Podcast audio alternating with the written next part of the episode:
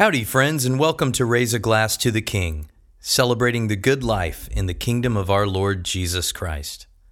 I'm your Toastmaster, Johnny Simmons, and tonight's toast may take a second to get your head around. For tonight, we're going to raise our glasses to the Lord Jesus for his vengeance. When we think of vengeance, we think of it in a sinful way because that's who we are. We think of it as simply getting over on our enemies, and that's why we can't be trusted with it. And that would be specifically why our Savior told us to let him worry about it.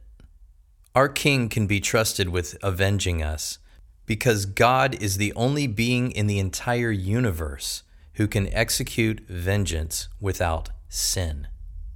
He alone is entirely righteous in his vengeance. He alone can be trusted to judge justly who deserves it. So because of this, we can bear our persecutions and appeal to him to avenge himself when his people are threatened.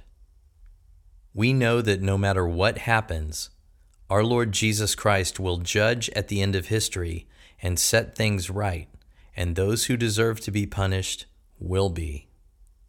But this isn't only about the final judgment, because the reading from the lectionary tonight is in Romans thirteen. Romans thirteen is a passage that says explicitly that the only job of the civil magistrate is to be an avenger of God's wrath on evildoers.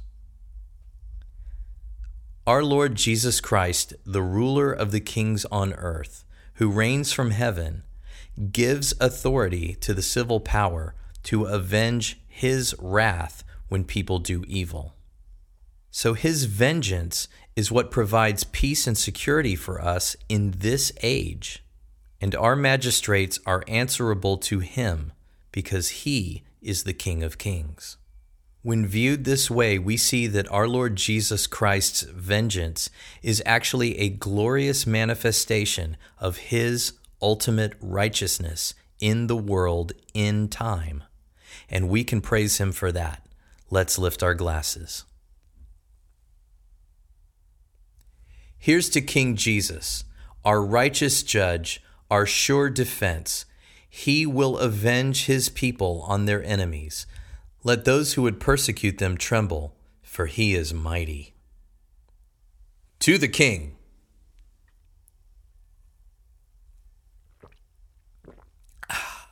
Glorious. Thanks for listening, my friends. I hope you have a great night. I hope that you will invite others to join us in these toasts. Raise a Glass to the King on Facebook. Cheers to the King on Twitter and Instagram.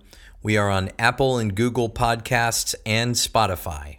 Download the sheet music to our theme song and sing it with a vengeance. And remember, whether you eat, drink, or whatever you do, do it all to the glory of our righteous King, Jesus Christ.